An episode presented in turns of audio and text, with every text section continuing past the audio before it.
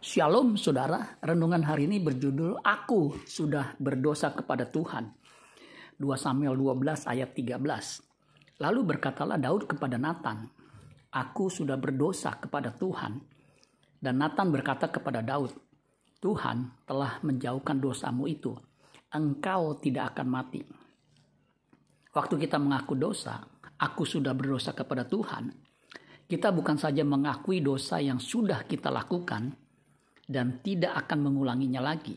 Tetapi di saat yang sama kita harus mengakui bahwa masih ada potensi dosa di dalam diri kita, yaitu kodrat dosa yang masih melekat dalam diri kita yang bisa muncul sewaktu-waktu ketika ada kesempatan.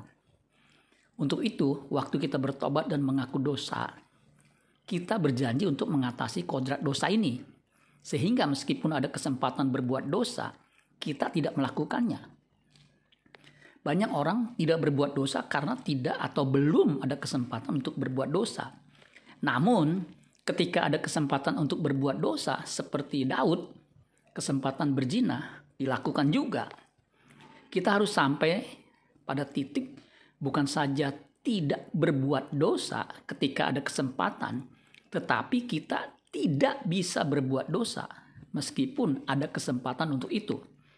Hal ini terjadi karena perubahan di dalam diri kita yang sudah berubah kodrat dari berkodrat dosa menjadi berkodrat ilahi.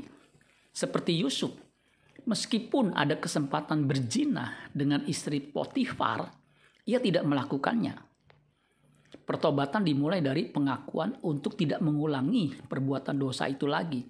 Lalu berlanjut dengan berkomitmen untuk bisa hidup dalam kesucian ketika orang mencapai kondisi atau keberadaan berkodrat ilahi atau yang sama dengan tidak bisa berbuat dosa lagi, ia disebut lahir baru atau lahir dari Allah.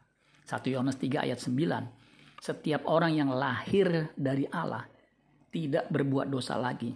Sebab benih ilahi tetap ada di dalam dia dan ia tidak dapat berbuat dosa karena ia lahir dari Allah. Inilah target atau goal kekristenan yang benar sehingga menjadi perjuangan kita selama kita hidup di bumi. Amin buat firman Tuhan. Tuhan Yesus memberkati. Sola Gracia.